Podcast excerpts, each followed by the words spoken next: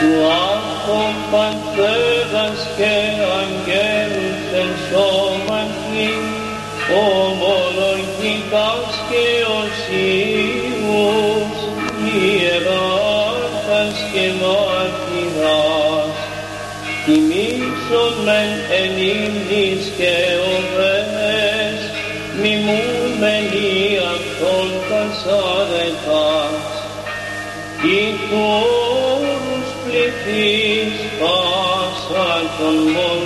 μοναστών τραγάζοντες ομοφόνος, δόξα το αγιάσαν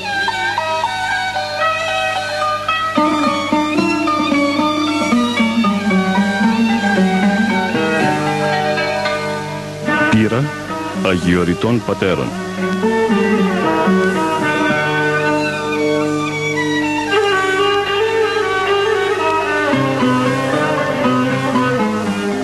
Βοή σιωπής στον παράδεισο της Αθωνικής ερήμου όπου διδάσκει ο Άθος με τη μυστική γλώσσα των πατέρων του.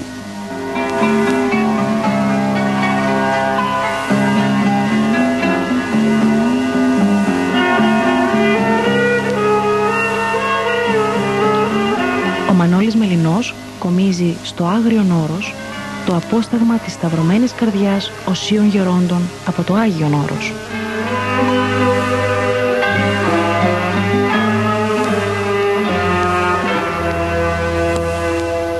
Χαίρετε αγαπητές και αγαπητοί μου φυλαγιορείτε ακροατέ. Μαζί και πάλι στα πλαίσια της καθιερωμένης αθωνικής επικοινωνίας μας. Και σήμερα, εδώ στην Ιερά Κοινοβιακή Σκήτη του Προφήτου Ηλίου του Θεσβήτου, στην Παντογρατορινή Καψάλα, θα επικοινωνήσουμε για άλλη μια φορά με τον ε, γέροντα της αδελφότητος, τον πατέρα Ιωακήμ, ο οποίος θα μας ερμηνεύσει, θα μας αποκωδικοποιήσει σωτηριώδη νοήματα και μηνύματα από τον μικρό παρακλητικό κανόνα στην κυρία Θεοτόκο. Πριν περάσουμε στην συνομιλία μας με τον Γέροντα, θα σας διαβάσω ως εισαγωγή της επικοινωνίας αυτής ένα απόσπασμα από το βιβλίο «Αθωνείτε Βαλκανίων».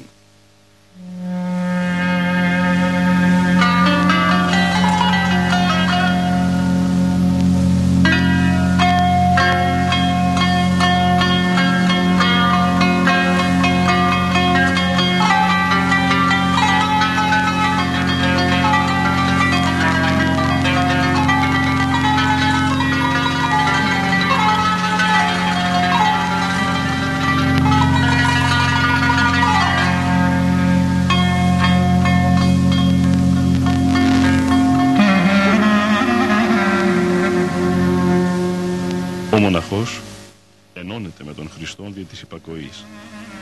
Συσταυρώνεται και συνδοξάζεται. Διαβαίνει μαζί του την στενή και τεθλιμμένη οδό η οποία οδηγεί στην Ανάσταση. Η υπακοή γίνεται το όχημα που οδηγεί ασφαλώς στην χαμένη ελευθερία. Όχι απλώς την ανθρωπίνη ελευθερία, αλλά την ελευθερία εκείνη η οποία λέγεται θέωση, δόξα. Μέσα στον όρο υπακοή ενυπάρχει η ιδέα της επανορθώσεως, της αποκαταστάσεως, η οποία είναι πολύ ουσιώδης και μας βοηθεί να κατανοήσουμε το γιατί πάντοτε στο πλαίσιο της παραδόσεως δόθηκε τόσο μεγάλη σημασία στην αρτή της υπακοής. Δόθηκε διότι αποτελεί το μονοπάτι δια του οποίου επιστρέφουμε στον Θεό. Η υπακοή είναι η στάση της ολοκληρωτικής επιστροφής του απελευθερωμένου ανθρώπου ο οποίος ήταν δέσμιος της αμαρτίας και αποδεσμεύτηκε δια της χάριτος. Όταν η λυτρωτική χάρη του Θεού συντρίψει τα δεσμά της αμαρτίας και ο άνθρωπος απελευθερωθεί, τότε καλείται να προχωρήσει προς τον Θεό δια της υπακοής. Για να βαδίσει κανείς τον δρόμο της υπακοής, πρέπει πριν απ' όλα να είναι ελεύθερος. Ελευθέρους μας έκανε ο Χριστός, γενόμενος υπήκοος μέχρι θανάτου. Ο Κύριος, αναμάρτητος ον, δεν ήταν υποτεταγμένος ούτε στον πόνο, ούτε στον θάνατο. Τους δέχθηκε με πλήρη ελευθερία, την οποία διατήρησε κάθε στιγμή. Υπήκουαν εις αυτόν και ο πόνος και ο θάνατος. Αυτά ως προς την υπακοή. Από την άλλη, παρακοή σημαίνει βγαίνω απομακρύνομαι από την ακοή του Θεού. Φεύγω από τον χώρο της βασιλείας του. Αντιστοίχως, υπακοή σημαίνει επιστρέφω στον χώρο όπου ακούεται συνεχώς η φωνή του. Ένα από τα κύρια εμπόδια για να φτάσει κάποιος στην κατάσταση που μας υποδεικνύουν οι εντολές του Χριστού είναι ο εγωισμός. Η υπακοή είναι η καλύτερη οδός για να νικήσουμε την συνέπεια αυτή του προπατορικού αμαρτήματος. Το δύσκολο βεβαίως είναι το πώς η αρετή της υπακοής επανευρίσκεται μέσα στην μοναχική ζωή με την μορφή της υπακοής σε έναν άνθρωπο. Η μοναχική υπακοή απαιτεί να αρνηθούμε όχι μόνο αυτό που έχουμε, αλλά και αυτό που είμαστε.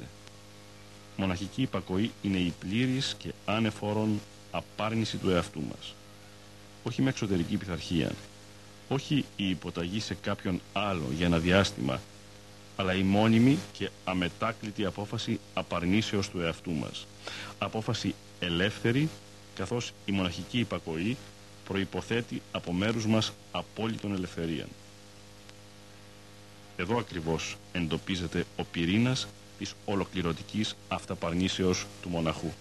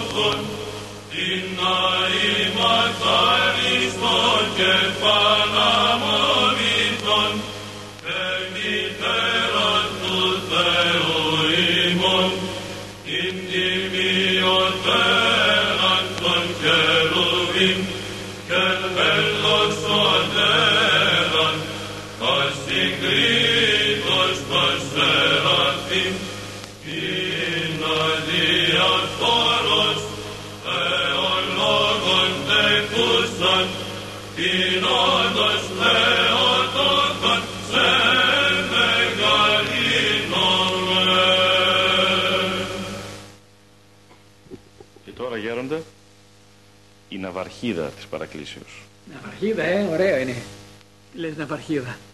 Άξιον εστίν ως αληθώς, μακαρίζειν σε την Θεοτόκον, την αημακάριστον και παναμόμητον και μητέραν του Θεού ημών. Του αξίζει λοιπόν. Αυτό σημαίνει άξιον εστίν. Είναι άξιον και δίκαιο που λέμε στην σε έναν άλλο ήμουν άξιον και δίκαιο. Λοιπόν, είναι άξιο και το αξίζει η Παναγία να την υμνούμε και να την μεγαλύνουμε εμείς οι αμαρτωλοί άνθρωποι για όλα αυτά τα οποία μας δίνει. Είπαμε και σε άλλη ευκαιρία και σε άλλη στιγμή, ερμηνεύοντας, παρουσιάζοντας με τα ταπεινά μας λόγια αυτόν τον ύμνο, ότι η Παναγία είναι το άπαν. Η Παναγία προσφέρει τα πάντα. Ε, λοιπόν, είναι άξιον και δίκαιον εμείς να την υμνούμε και μαζί με τους αγγέλους να την μεγαλύνουμε. Και θα πω στο σημείο αυτό σχεδόν όλοι, μπορεί να μην ξέρουμε τα άλλα κομμάτια του, παρακλήσεως, αν και πολλοί όπως είπα την ξέρουν να παίξουν την παράκληση την έχουν κανόνα να το λένε συνέχεια, ωστόσο αυτό το τελευταίο, την αυαρχίδα που είπες, τον επίλογο, το επισφράγισμα, ή αν θέλεις την κορυφή, αν πούμε ότι είναι μια πυραμίδα ύμνων και δεήσεων προς την Παναγία αυτή η παράκληση, ο, ο κανόνας, η κορυφή της πυραμίδας είναι αυτό. Το ξέρουν όλοι. Όποιον να ρωτήσεις, άξιον εστίνος αληθό, μακαρίζει ο τόπον, την αημακάριστον. Μακάρι είμαστε εμείς απλώς. Ενώ η Παναγία είναι αημακάριστος. Πάντα και πάντα της τους αιώνας των αιώνων και παναμούμητον. Άμομος, υπερθετικός. Καμιά φορά λέμε υπερθετικός και για τους ανθρώπους. Ναι, εγώ καμιά φορά με λένε πανοσιολογιότατο και στενοχωριέμαι. Σιγά, ε, ας είμαι λόγιος, παν λόγιος, πανόσιος και είμαι και πανοσιολογιότατος. Κάποιος είπε όπου είναι ο υπερθετικός, λιποθετικός. Έχει και δίκιο ο άνθρωπος. Καμιά φορά εμείς οι άνθρωποι υπερβάλλουμε.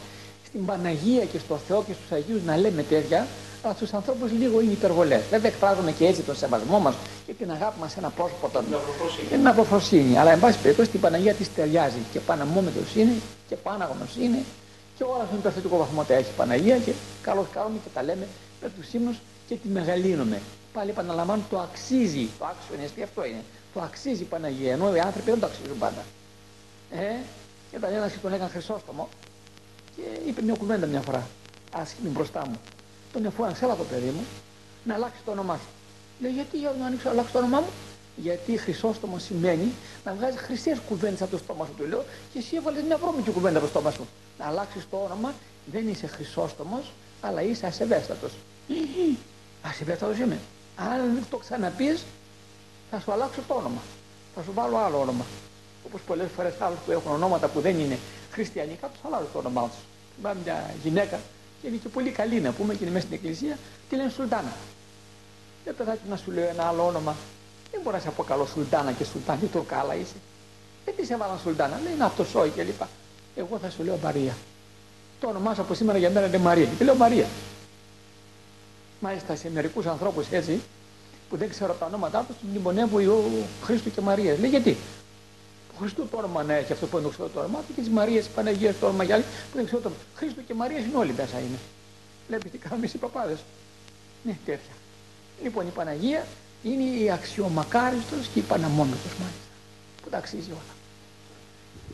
Την τιμιωτέραν των Χερουβίμ και ενδοξωτέραν ασυγκρίτως των Σεραφείμ πόσο ψηλά την έχει και ο ποιητής και η Εκκλησία μας την Παναγία και όπως σας είπα, όχι απλώς διότι έχει τα δευτερία της Θεότητος, όχι διότι γέννησε μόνο τον Χριστό, αλλά διότι και οι άγγελοι ακόμα έτσι τη λένε. Αυτόν τον ύμνο του δεν είπε, αυτός αγγελικός ύμνος είναι.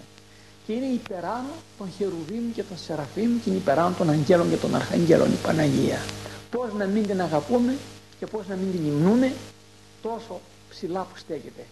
Πολύ σωστά η Παναγία μας την έχει βάλει στο τέμπλο δίπλα στο Χριστό και πάνω που είναι σταυρωμένος πάλι εκ δεξιών του Χριστού. Είναι εκεί η Παναγία μια μεριά είναι ο Ιωάννης από την άλλη. Κάτω στο τέμπλο είναι πάλι δίπλα στο Χριστό η Παναγία. Και στην εικονογραφία την έχει δώσει αυτή την υψηλή θέση και στην υπνογραφία την υψηλή θέση αλλά και στην καρδιά μας μέσα έχει αυτή την υψηλή θέση η Παναγία. Τη μειωτέρα των χειροδούμε και ασυγκρίτως. Ασυγκρίτως σημαίνει δεν, δεν μπορεί να φτάσουν και οι αρχάγγελοι ακόμα. Και πάνω είναι η Παναγία Πώς να μην την ευλαβούμε; Απορούμε μερικούς ανθρώπους που δεν ευλαβούν την Παναγία. Και που ασεβούν στο, στην Παναγία και την υβρίζουν. Πω, πω, πω, αυτή. αυτή. Μάλιστα. Την αδιαφθόρος θεών λόγων τεκούσαν, την όντως θεοτόκον. Το τονίζει, πάλι, ε, πάλι όντως. σε μεγαλύτερο. Προηγουμένως είπε κυρίως θεοτόκον, τώρα λέει όντως θεοτόκον, γιατί πραγματικά είναι.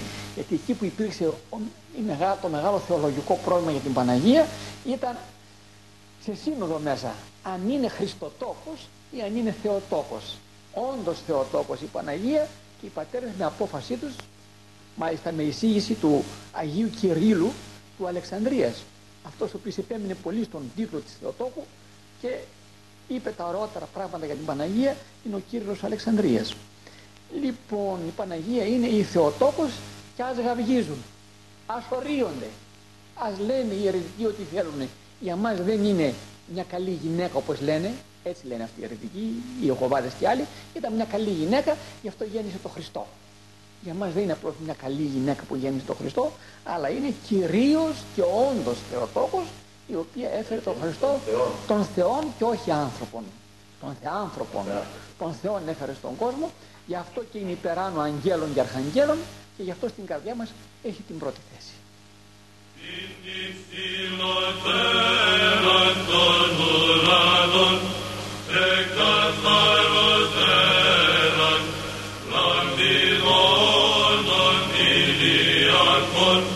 την λυτρωσαμένη ημάς εκ της κατάλας την δεσποινάν του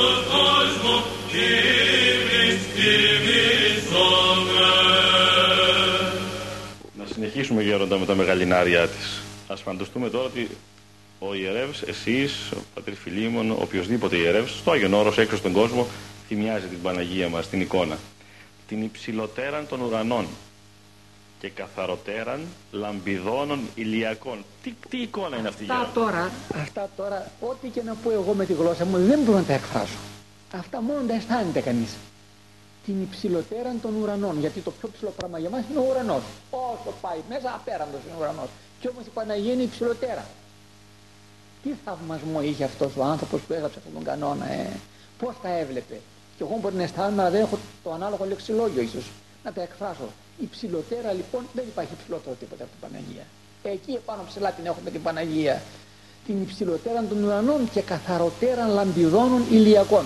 Οι ακτίνες του ήλιου πραγματικά λάμπουν τόσο πολύ που άμα τις κοιτάξεις κατάματα, τα μάτια σου κλείνουν. Θα μπώνουν. Δεν μπορείς να κοιτάξεις τον ήλιο κατάματα, να πάσει καμιά βλάβη. Λοιπόν, λοιπόν, και η Παναγία λάμπει περισσότερο από τις ακτίνες του ήλιου. Και αυτό τι σημαίνει, τονίζει το μεγαλείο της το πρώτο και την καθαρότητά της το δεύτερο.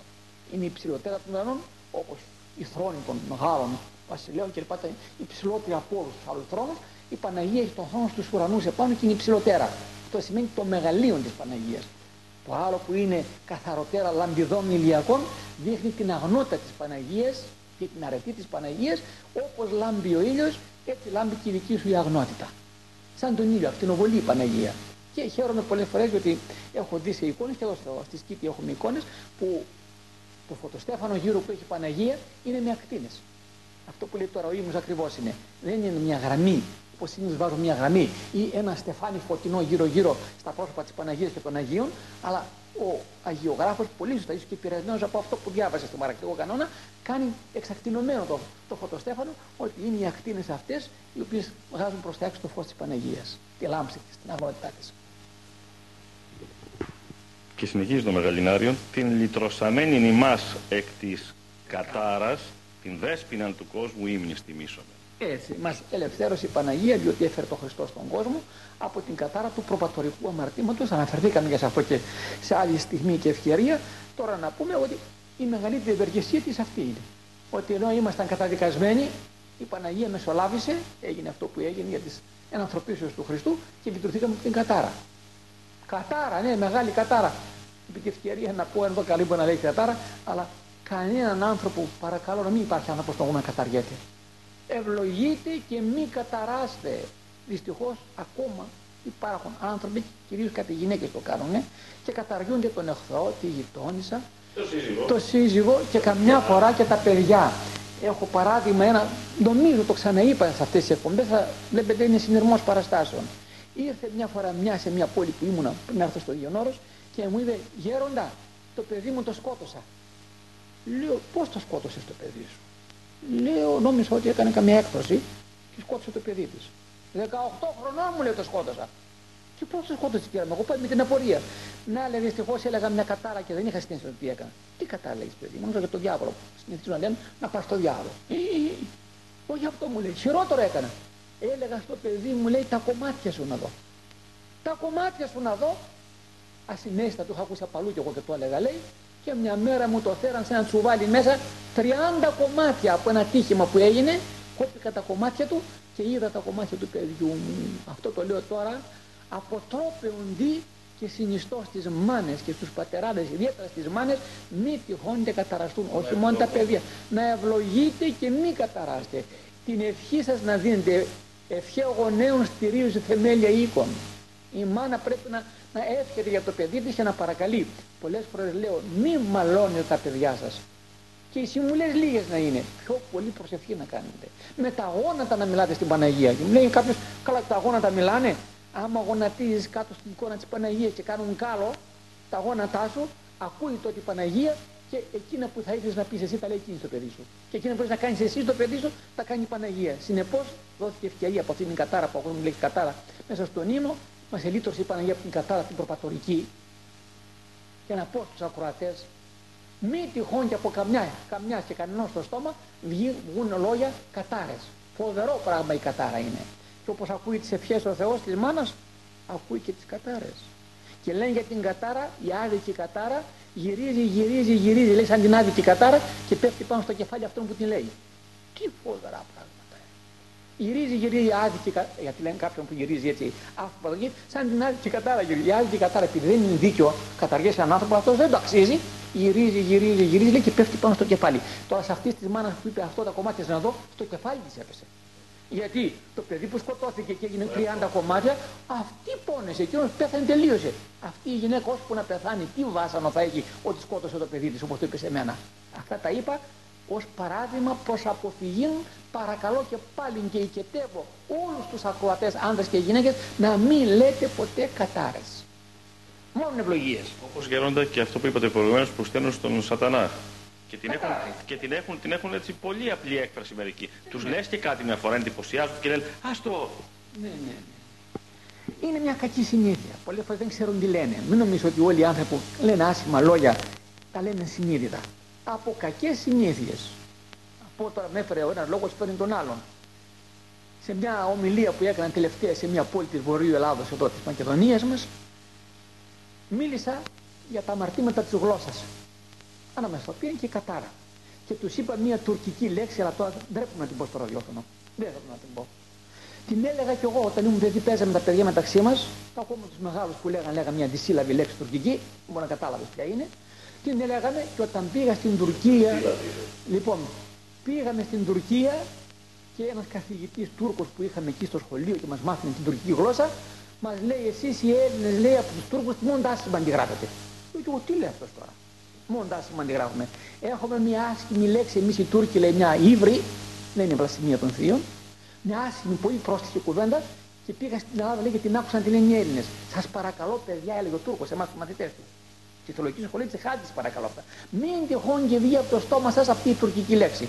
Και όταν μας είπε τι σημαίνει, έκανα το σταυρό μου και σφράγισα το στόμα μου έτσι και είπα Χριστέ μου, από το στόμα δεν θα βγει. Και τώρα που βρεθώ και εδώ και ακούω ή σκηρύματα κάνω ή έτσι ακούω ανθρώπους, τους λέω είναι πολύ εσχρή αυτή η κουβέντα, μην τη λέτε ποτέ. Αλλά τώρα δεν μου προ. Επιτρέψτε να μην την πω μέσα να την πω. Είναι φοβερή, δεν είναι πολύ άσχημη λέξη. Τη λένε κυρίως οι άντρες, το δεν το λένε μόνο οι άντρες. Το ακούω και οι γυναίκες να τη λένε. Να το πω. Αυτό το IC Αυτό. κλπ. Αυτό. Να Είναι, το ολοκληρώσουμε. είναι πολύ πρόσχη κουβέντα. Ναι. Ναι, οι Έλληνε λένε την τουρκική λέξη χωρί και τα παιδιά Δεν και οι γνωρίζουν μεγάλοι τη σημασία. δεν ξέρουν τη σημασία. Και εγώ που έμαθα τη σημασία, βέβαια, κοίταξε τα τι εσχρά πράγματα λένε. Δεν είναι ύβρις των θείων, τα λέει πολύ πρόστιχη λέξη. Ναι, ναι. Και όμως ψωμοτήρι. Ψωμοτήρι. αμαρτίων ασθενή το σώμα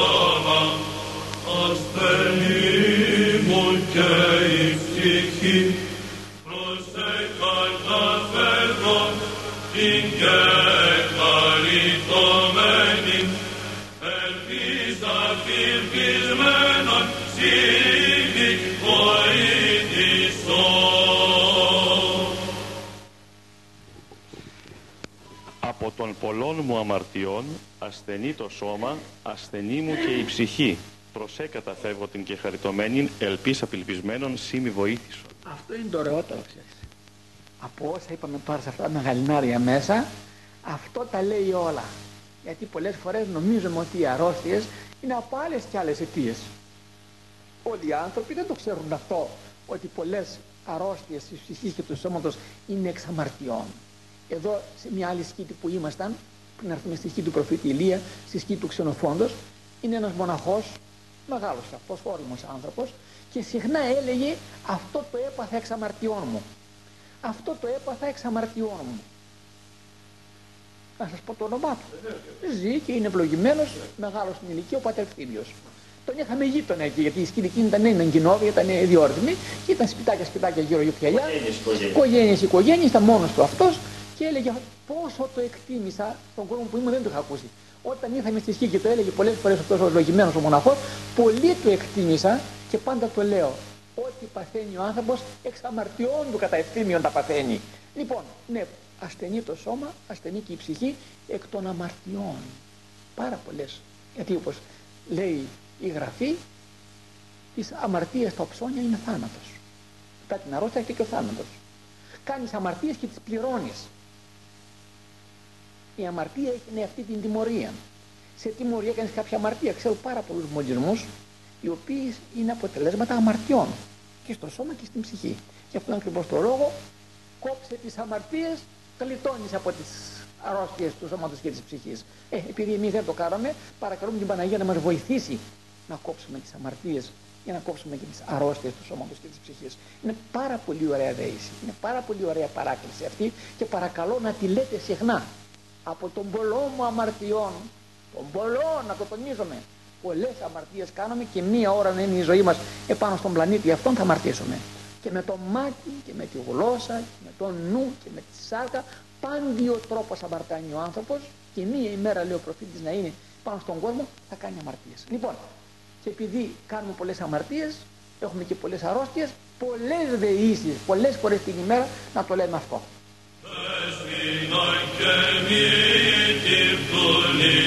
Δύναμες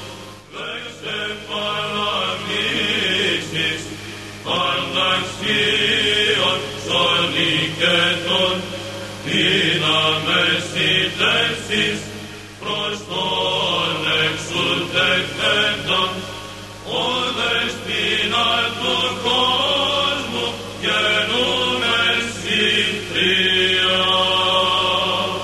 Δέσποινα και μήτυρ του λυτρωτού, δέξε παρακλήσεις αναξίων σών οικετών ή να μεσητεύσεις προς τον εξούτευτέντα. Ο δέσποινα του κόσμου, γεννούμε σύτρια. Ε, το τελευταίο είναι το επιφώνημα. Αυτό το επιφώνημα. Ο δέσποινα του κόσμου. Θυμάμαι μια φορά είναι μερικά πράγματα που έχουν μείνει στη ζωή μου μέσα και στη μνήμη μου μέσα πολύ έντονα γραμμένα. Θα πω τη λέξη καρφωμένα μέσα μου είναι. Εδώ στο Άγιον Όρος, μετά που ήρθαν εδώ στο Άγιον Όρος. Πήγα εδώ στο βουνό απάνω, ανέβηκα ψηλά στις πηγές εκεί, νύχτα. Περπάτησα γιατί θέλω να περπατάω λιγάκι. Και είναι πολύ ωραία τη νύχτα να περπατάς κάτω από το φως του φεγγαριού και των αστέρων στα δρομάκια αυτά του Αγίου Όρους μέσα στα δάση και να ακούς τα τσακάλια και να ακούς τα, τα όρνια και να... Είναι κάτι, κάτι ασύλληπτο είναι. Κάτι, τα ειδόνια τα από τις πρωινές ώρες είναι. Λοιπόν, πολλές φορές το κάνω αυτό, πάνω το καλοκαίρι και την άνοιξη και απολαμβάνω κάτι που στον κόσμο αυτά είναι άγνωστα. Στον κόσμο είναι τα φώτα και δεν αφήνουν τίποτε. Και τα γρήμια ακόμα ε, ε, ε, υπάρχουν μέσα γιατί υπάρχουν αγρίμια άνθρωποι. Λοιπόν, και όπως πήγα εκεί πάνω ψηλά, κάτω από τη χαράδρα να ακούσει «Αχ, Παναγία μου!» Κάποιος καλόγερος προφανώς, τον οποίο δεν είδα βέβαια, δεν τον είδα, αλλά συγκλονίστηκα, ε. Θα κάθισε πάνω σε κανένα βράχο, σε κανένα πεζούλι, σε κανένα κορμό δέντρο, θυμόταν τις αμαρτίες του και παρακαλούσε την Παναγία με αυτό το επιφώνημα. «Ω δέσποινα του κόσμου! Ω δέσποινα του κόσμου!» Γι' αυτό βλέπετε αυτός που ζει αυτές τις καταστάσεις τη ζει και τις εκδηλώνει και τις εκδηλώνει. Πού να φανταστεί τώρα αυτός ο μοναχός που προσευχόταν στην Παναγία και την έλπε ολοζώνταν μπροστά του μέσα στο περιβόλι της, ότι κάποιος άλλος μοναχός κάνει την, την πορεία και εκείνος μέσα στο δάσος και τον ακούει. Πολύ διδάχτηκα από αυτό, πάρα πολύ διδάχτηκα, όπως και μια άλλη φορά σας είπα, άκουσα και έναν καλόγερο και έλεγε το Κύριε Ιησού Χριστέ, λέει, σώμες στην περιοχή του, της Μονής ε, Φιλοθέου, πριν αυτό το Άγιο Νόρος εκείνο; Αλλά αυτό εδώ μετά που ήρθαν εδώ στα, 15 αυτά χρόνια που είμαστε εδώ πέρα, άκουσα και αυτό. Τον καλόγερο μέσα στη νύχτα να φωνάζει. Ε, λοιπόν, όχι μόνο ο καλόγερος, που και εκείνος έχει τι αμαρτίες του. Παρακαλώ όλους μα όλους τους χριστιανούς, το δέσπινα του κόσμου, να το λέτε και αυτό δυνατά να το ακούει. Το θέλει. Γέροντα, ξαναπέστε μας, Πώς φώναζε αυτός ο καλόγερος τη νύχτα στην βραδινή σας αυτή; Μας άρεσε. Μας άρεσε να το επαναλάβετε. Τον, τον, επαλα... τον επαναλαμβάνω, αλλά άλλο να το λες αισθανόμενο στις αμαρτίες σου και άλλο να το λες για να το ακούσουν οι άλλοι. Σκοπός είναι να το λες να βγει μέσα από τα σπλάχνα σου. Αχ, Παναγία! Ω δέσποινα του κόσμου! Ω δέσποινα του κόσμου! Με κραυγή, με σπαραγμό, με δάκρυα, με αναστεναγμούς. Τότε έχει αξία και το ακούει η Παναγία και να την από πάνω είναι.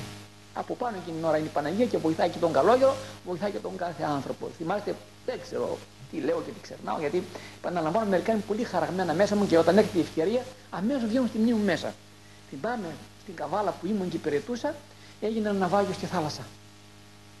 Μακριά στον ωκεανό και ήταν χρόνια, δεν θυμάμαι ποια χρονιά ήταν, ήμουν και εγώ ήμουν νέος ακόμα και πνίγηκαν πάρα πολλοί ναύτες και άνθρωποι δουλεύαν στο καράβι πάνω και ένα καβαλιωτάκι γλίτωσε. Και τα μάλιστα από τη Χρυσούπολη. Χρυσούπολη της Καβάλας. Λοιπόν, γνώρισα τη μάνα του. Αυτού του, του παιδιού. Και τι μου είπε, εσύ δεν μου έβαλες κανόνα γέροντα το βράδυ να σηκώμαι στις μία η ώρα και να κάνω την παράκληση της Παναγίας. Γιατί σας το είπα ότι βάζω τους χαιρετισμούς και την παράκληση της Παναγίας σε όλες τις γυναίκες υποχρεωτικά. Κάθε μέρα στο σπίτι σας το πρωί, το βράδυ, όποτε μπορεί το μεσημέρι. Α το ακούσουν οι ακροατές μου. Θα λέτε την παράκληση γιατί εκφράζει όλων των πόνων και όλα τα αιτήματά σας. Θα το κάνεις και για το παιδί σου που είναι στη θάλασσα, της είπα. Να το φυλάει η Παναγία. Εσύ είσαι που το λε. Έρχεται και μου λέει γέροντες, εσύ δεν μου είπες να διαβάζω στις μία η ώρα για το παιδί μου την παράκληση της Παναγίας. Η ώρα μία έγινε το να πάει μου λέει. Και επειδή εγώ προσευχόμουν, με άκουσε η Παναγία και γλύωσε το παιδί μου. Μπορώ να το ξεχάσω αυτό; Μπορώ εγώ, πατεριωτή μου, όσα χρόνια να περάσουν, θα το λέω και θα φωνάζω. Επειδή η μάνα διάβαζε την παράκληση στις μία τη νύχτα, άφηνε τον ύπνο της και ήταν γονατιστή παρακαλώ μπροστά στην Παναγία, άκουσε η Παναγία. Οι άλλοι πνίγηκαν, θα πεις, καλά παιδιά δεν με τα βοηθήσει η Παναγία. Αλλά ιδιαίτερα αυτό το παιδί δεν μπορούσε να χαθεί. Και σε ένα σανίδι πάνω λέει ένα σανιδάκι εδώ μέσα στη θάλασσα, κρεμάστηκε από εδώ από εκεί, γλίτωσε το παιδί της και διαβάζει την παράκληση. Ακούστε με μανάδες και κάθε μέρα ή δυνατόν και για τα παιδιά σας και για τον εαυτό σας και για μένα και για όλο τον κόσμο αυτά τα γράμματα που σήμερα εδώ ψεύτο ερμηνεύσαμε γιατί δεν μπήκαμε πολύ βαθιά. Επιτροχάτητα είπαμε. Ραδιοφωνικά. Ραδιοφωνικά όπως τα λέτε. Λοιπόν, θα σας παρακαλέσω με όλη μου την καρδιά να τη λέτε την παράκληση. Δεν είναι ψάλτη, χήμα. Χήμα, δεν είναι παραπάνω από 10 λεπτά.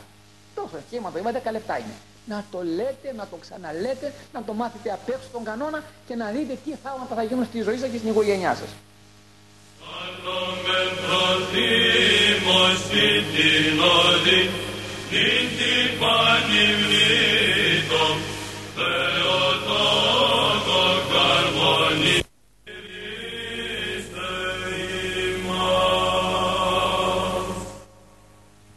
Ψάλλομεν προθύμος σύ την οδύν νυν τη πανυμνή το Θεοτόκο χαρμονικός.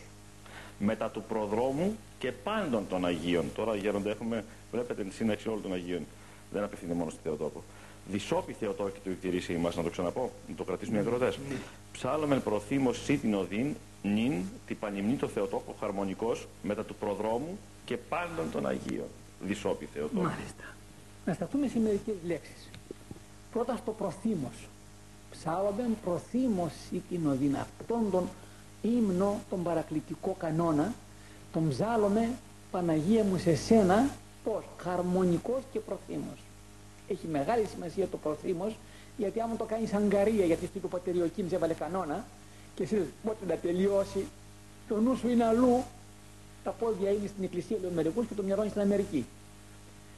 Λοιπόν, άμα είναι έτσι, δεν φέρνει αποτέλεσμα και η καρδιά να μιλάει και το μυαλό να μιλάει και η ψυχή να μιλάει και τελευταίο το στόμα να λέει τους ύμνους. Αν δεν είναι από μέσα αυτά, δεν βγαίνουν από μέσα εκβαθέω όπως το λέμε, εκβαθέων, δεν έχει αξία. Γι' αυτό το προθύμος σημαίνει και υποχρεωτικός, γιατί έχουμε υποχρέωση. Και διότι έχουμε ανάγκη. Ένα που έχει την ανάγκη τον παρακαλάς με, με όλη τη, τη, τη, της φωνής σου. Εγώ πονάω όταν έχω ανάγκη, όταν πονάω. Μόλις πονάει, ο άνθρωπος φωνάζει. Λοιπόν, με προθυμία αλλά και χαρμονικό σημαίνει με χαρά, όμορφα, να έχεις το κέφι το πνευματικό, να λάμπει το πρόσωπό σου, προσευχή κάνεις, όχι όπως όπως, να είσαι ο ειρηνικός εκείνη την ώρα άνθρωπος που ψάχνεις την Παναγία και να σε βλέπει και να χαίρει εκείνης. Πώς μια μάνα μα βλέπει το παιδί της και κάνει πρόθυμα τις δουλειές ή μα δεν βάζει πρόθυμα τα γράμματα, δεν χαίρεται η μάνα. Δεν χαίρεται η μάνα το παιδί είναι χαρούμενο. Μόλι γελάει το παιδάκι, έχετε κανένα μικρό παιδάκι στο σπίτι, εσείς οι ακροάτριες, έχετε κανένα μικρό παιδάκι στο σπίτι, τσιγκούνια να είναι ακόμα. Και γελάει το παιδί, πω πω εκείνο το γέλιο. Τι θησαυρό είναι μέσα στο σπίτι. Ε, λοιπόν, και εμείς να κάνουμε την Παναγία να χαίρεται, ψάχνοντας χαρμονικός και ψάχνοντας προθύμο. Αυτές είναι οι ιδιότητες που είδα τον ίδιο. Τη Θεοτόκο. Προθύμο την Οδύν μην την πανυμνήτω. Πανυμνήτω η Παναγία γιατί πάσε γενναία την υμνούν. Το λέμε αυτό. Πάμε πάσε γενναία υμνούν η Παναγία. Αλλά το παρακάτω είναι πιο ωραίο. Μετά του προδρόμου και πάντων των Αγίων Δυσόπη Θεοτόκη του εκτηρήσε ημάς.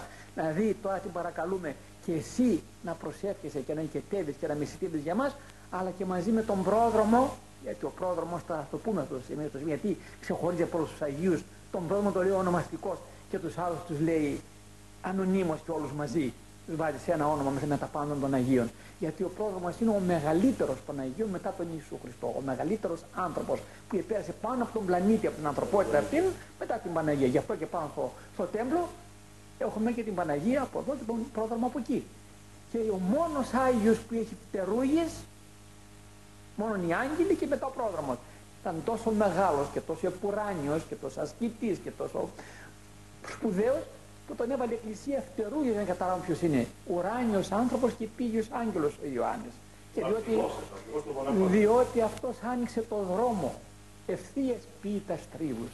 Διότι αυτός φώνασε γιατί μετανοείται είναι εκείνη η βασιλεία των ουρανών.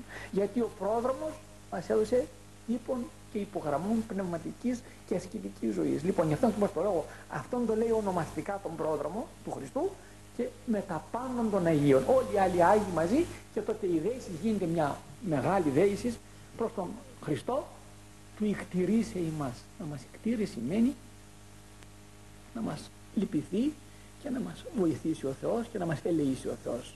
Ο εκτιρμός έχει και λύπη μέσα. Είναι βοήθεια και κατανόησης μαζί με λύπη. Ο Θεός, λέει ο ιερέας, εκτηρήσε ημάς και ελεήσε ημάς. Να σας λυπηθεί και να σε ελεήσει.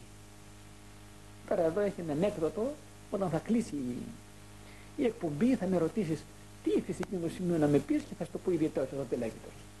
Θα σου το πω κατηδίαν αυτό εσένα. Έτσι όπως γίνονται οι ακροατές θα μείνουν με το παράπονο. Οι ακροατές θα ξέρουν τον Πάτερ εκεί που λέει τόσα ευχάριστα και ωραία πράγματα. Ε, ένα λιγότερο. Αυτό δεν λέγεται μέσα στην εκπομπή να είμαστε πιο Η στέρηση δηλαδή, η στέρηση ναι, ναι, ναι. του ενός, όπως και από τον Αδάμ εστερήθη κάτι. Έτσι, έτσι, να μην, να μην τα χάσουμε τη σοβαρότητα της εκπομπής. Yeah. Νομίζετε όχι, όχι. παρεξηγημένη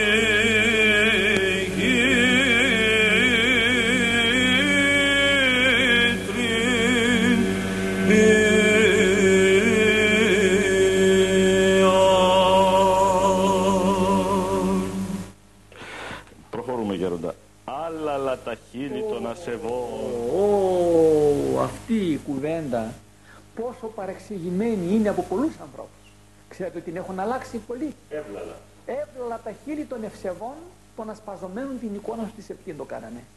Α, ώστε έβλαλα τα χείλη. Και κύριε να είναι έβλαλα. Και θα σας πάρω την εικόνα της Επτήν. Αλλά όταν λέει εδώ άλλα τα χείλη των ασεβών δεν είναι κατάρα. Το τονίζω. Δεν είναι η κατάρα αυτή του υμνογράφου και η κατάρα της Εκκλησίας και η κατάρα του ψάλτη που το η κατάρα δικής που, που διαβάζει τον Όχι. Αυτά να σταματήσουν τα χείλη των ασεμών να βλαστημούνε. Όχι να είναι άλλο δηλαδή, να χάσει τη φωνή του, να γίνει μπουγκός ο άνθρωπος, τον καταργέμε, να πάψει να μιλάει. Προτρεπτικό. Προτρεπτικό είναι, Χριστέ μου, φρόντισε αυτά τα χείλη να μην ξαναπούν τέτοιες κουβέντες. Αυτή είναι η πλατιά ερμηνεία αυτού του στίχου και όχι όπως λένε μερικοί καλά λέει ο Θεός τόσο κακός είναι και πει του βλαστημίσανε θα τον αφήσει μουγκό αυτόν. Αν και, αν και ξέρω παραδείγματα ανθρώπων οι οποίοι επειδή βλαστημούσανε κάποτε έχασαν τη φωνή τους. Και έπαψαν να μιλούν. Αυτό έγινε όχι από τιμωρία, αλλά είναι παιδαγωγικό. Ο Θεός όταν τους ανθρώπους τους δίνει κάποια σταυρό, κάποια δοκιμασία, δεν το κάνει από εκδίκηση. Είναι ώρα να τα πούμε αυτά τα πράγματα. Δεν εκδικείται ο Θεός, είναι Θεός της συγγνώμης, του ελέους και των νυχτυρμών που λέγαμε προηγουμένως. Ε, πώς είναι δυνατόν να βάλει μια τιμωρία επειδή βλαστήμεις ένας να χάσει τη φωνή του; Όχι, ο Θεός πάντα σε ανθρώπους θέλει σωθήνει και εις επίγνωση αληθείας ελπίνη. Θέλει να σωθούν όλοι. Για να μετανοήσει όμω ένας άνθρωπος, όπως ο πατέρας δίνει ένα χαστούκι στο παιδί του, καμιά φορά αναγκάζει να το κάνει και καλά κάνει, όταν χρειάζεται βέβαια, όχι υπερβολές σε αυτό. Δεν συνιστώ τους γονείς να χτυπούν τα παιδιά τους χωρίς λόγο. Αλλά αν το κάνει καμιά φορά, το αγαπάει το παιδί του. Δεν θα ξεχάσω ποτέ έναν ιερέα, είχε έναν μπαστούνι μέσα στο ιερό και τα μικρά παιδιά που κυρώνουν τα παπαδάκια μέσα τα χτυπούσε με τον μπαστούνι στο κεφάλι. Πρέπει παπα, τον λέγα παπαδό, τον λέγα, πού χτυπάς τα παιδιά του, λέω έτσι, γιατί με τον μπαστούνι. Τα αγαπάω, μου λέω, εγώ τα βάφτισα. Και επειδή τα βάφτισα, τα χτυπάς, θα κάνεις καρούμπαλα στο κεφάλι τους.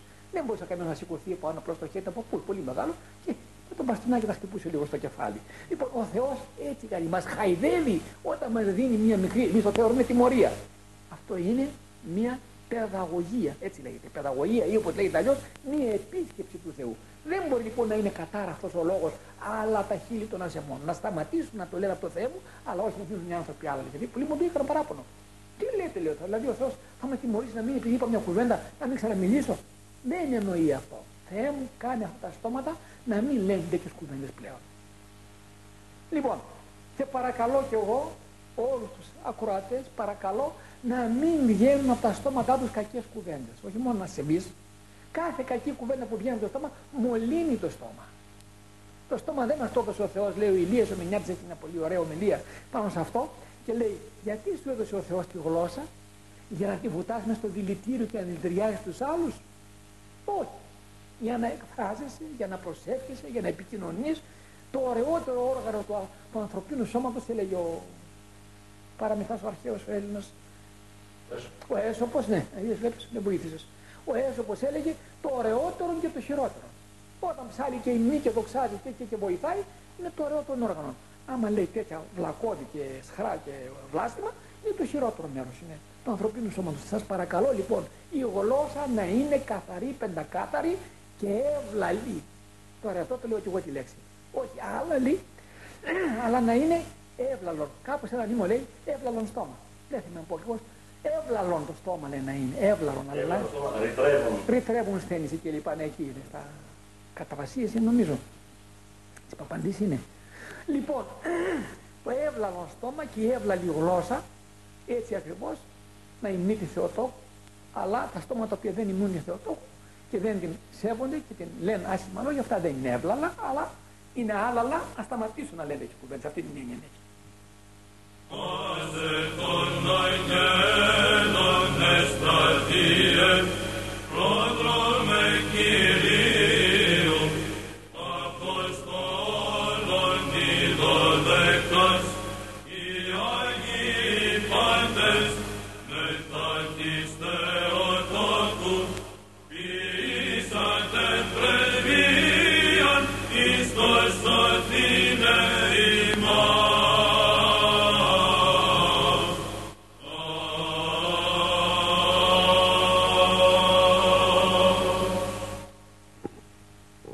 πάσε των αγγέλων εστρατιέ, πρόδρομε Κυρίου, Αποστόλων οι δωδεκάς. Πριν πούμε αυτό, το μη προσκυνούντον την εικόνα στη Σεπτήν, γιατί και εδώ πρέπει να, να δώσουμε μια επεξήγηση, δηλαδή και επειδή δεν προσκυνάω την εικόνα της Παναγίας είμαι ασεβής, Έχω ακούσει και αυτό το πράγμα. Υπό, υπό τον Προστόρο Λουκά Ιορδά την οδηγήτρια. Η πρώτη εικόνα, σύμφωνα με την παράδοση της Εκκλησίας μας, την έκανε ο, ο Λουκάς.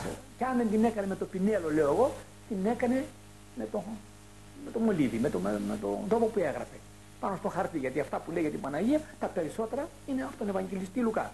Την κάνει ζωντανή μες στο Ευαγγέλιο του την Παναγία. Τι άλλο εικόνα δηλαδή. Μπορεί από εκείνο που έγραψε ο Λουκάς μες στο Ευαγγέλιο του, μες στι πράξει των Αποστόλων, πήραν οι άλλοι ζωγράφοι και έκαναν την Παναγία. Αλλά υπάρχει μια παράδοση ότι έκανε και εικόνες ζωγραφιστές.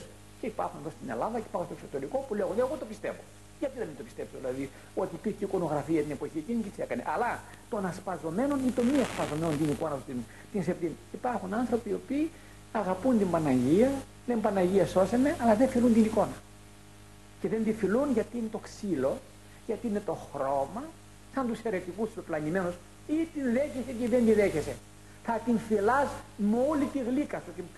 Ναι, γιατί εμείς δεν φυλάμε το ξύλο και το χρώμα, Η εβδόμη Οικουμενική Σύνοδος είπε το εικονιζόμενο πρόσωπο.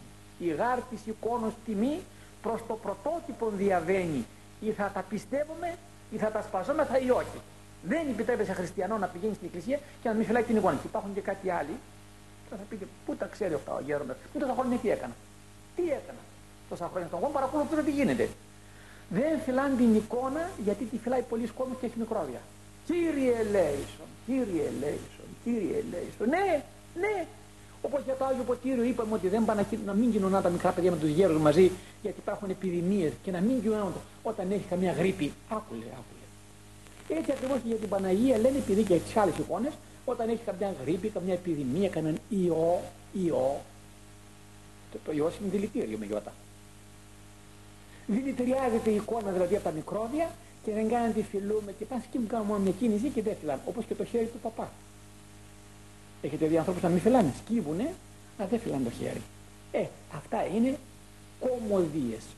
Συγγνώμη για την έκφραση, κομμωδίες. Θα τη φυλάς την εικόνα της Παναγίας, θα τη ρουφάς. Μόλι τη γλύκα σου και θα ρίξει το υπεραγία Θεοτό και σώσε με και θα έχεις την ευχή της και την ευλογία της. Να σπάζομαστε τις εικόνες. Η Εκκλησία μας έκανε ολόκληρο αγώνα. 100 χρόνια κράτησε αυτή η ιστορία με του εικονομάχου. Βέβαια θα πεις κατάλοιπα υπάρχουν και τώρα γιατί οι ερετικοί δεν έχουν τις εικόνες. Αλλά μέσα στην δική μας εκκλησία επίσημα η εικόνα δεν είναι στολίδια. Βιβλία είναι οι εικόνες. Αντικείμενα λατρείας είναι οι, οι, οι εικόνες. Δεν μπορείς λοιπόν εσύ να πεις: Εγώ δεν φυλάω τις εικόνες, αλλά είμαι χριστιανός Ορθόδοξος.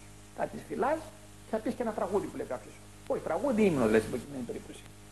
Πάσε των αγγέλων εστρατιέ, πρόδρομε Κυρίου, Αποστόλων Ιδωδεκάς, οι Άγιοι πάντες μετά της Θεοτόκου ποιήσατε πρεσβείαν εις το σωθήνε ημάς. Τώρα έβαλε μπροστά τους άλλους Αγίους και τελευταία την Παναγία σαν κατακλείδα. Όλοι καλά να πρεσβεύετε και να μεσητεύετε και να δέστε και να οικετεύετε Άγιοι πάντες και οι άγγελοι γιατί αυτή τη δουλειά κάνουν όλοι. Αν δεν σας το είπα, στο σημείο αυτό ταιριάζει να σας πω ότι μια φορά λέει κάποιος είδε δύο αγγέλους μπροστά σε μια σκάλα. Να ακούτε; Ο ένας ο άγγελος ανέβαινε, κατέβαινε συνέχεια τη σκάλα προς τον ουρανό, γιατί η σκάλα άρχισε από τη γη και ανέβαινε ως τον ουρανό πάνω. Ο άλλος στεκόταν στεναχωρημένος εκεί. Ο άγγελος ούτε ανέβαινε ούτε κατέβαινε. Του λέει γιατί αυτός ανεβοκατεβαίνεις συνέχεια και εσύ είσαι εκεί και δεν κάνεις τίποτα. Αχ, να σου πω. Αυτός ανεβοκατεβαίνεις συνέχεια έχει δουλειά λέει. Έχει έργο, έχει καθήκον. Διότι μεταφέρει τις παρακλήσεις και τα αιτήματα των ανθρώπων των ζητιάνων. Οι άνθρωποι όλο ζητάνε από τον Θεό. Δώσ' μου, δώσ' μου, δώσ' μου, δώσ' μου. Αυτό το καθήκον το χρέος το δικό του, η αποστολή του είναι αυτή. Εγώ πρέπει να μεταφέρω τις δοξολογίες και τις ευχαριστίες των ανθρώπων, λέει. Και δεν ευχαριστούν, δεν είναι ευχαριστώ πολύ. Πάνια κανένας να πει το ευχαριστώ και έτσι έχω και σάκια, λέω εγώ, δεν δουλεύω. Κάθομαι εδώ και περιμένω κανένα να πει δόξα ο Θεός, να πει ευχαριστώ Παναγία μου, να πάρω και εγώ αυτή την ευχαριστία, δεν μπορώ πάνω. Αυτό γιατί σας το είπα το παράδειγμα, το ανέκδοτο στο που έτσι. Γιατί το είπα; Γιατί γιατί πρέπει να ευχαριστούμε όλους τους Αγίους αλλά κυρίως τη Θεοτόκο γι' αυτό έβαλε οι Άγιοι πάντες μετά της Θεοτόκου. Δηλαδή οι άγγελοι, ο πρόδρομος και οι Άγιοι όλοι να δέονται για μας αλλά μαζί με τη Θεοτόκο και κυρίως με τη Θεοτόκο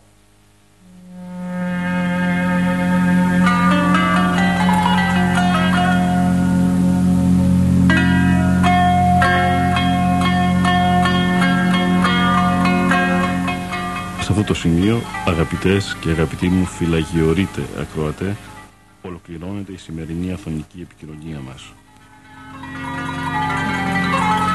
Εδώ, στην Ιερά Κοινοβιακή Σκήτη του Προφήτου Ηλίου του Θεσβήτου, στην Παντοκαρτορινή Καψάλα, συνομιλήσαμε για άλλη μια φορά με τον Γέροντα Ιωακήμ, ο οποίος μας ερμήνευσε μηνύματα, μας αποκωδικοποίησε νοήματα από τους ύμνους, από τον κανόνα, τον παρακλητικό στην Κυρία Θεοτόκο.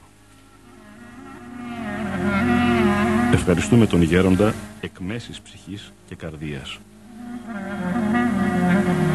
Ευχαριστώ επίσης τον καλό μου συνεργάτη, τον Δημήτρη Τριανταφυλλίδη, ο οποίος φρόντισε για το μοντάζ της επικοινωνίας αυτής.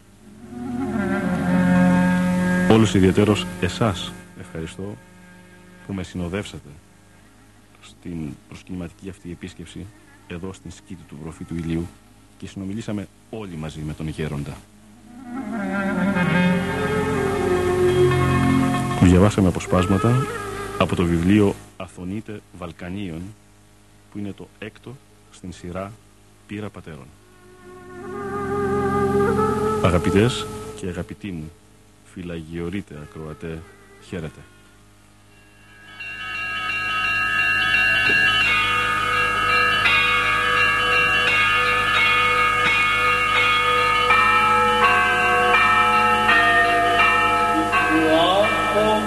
Πατέρας και αγγέλους εν σώματι, ομολογητάς και οσίους, ιεράρχας και μάρτυρας, συνήθως μεν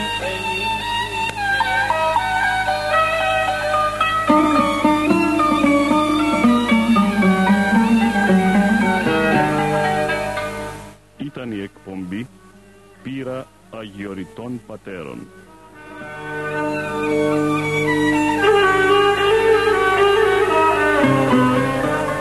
Ο Μανώλης Μελινός απετόλμησε να αποτυπώσει στα Ερτζιανά εις πνοές αιωνιότητος γερόντων όρους άφωνος.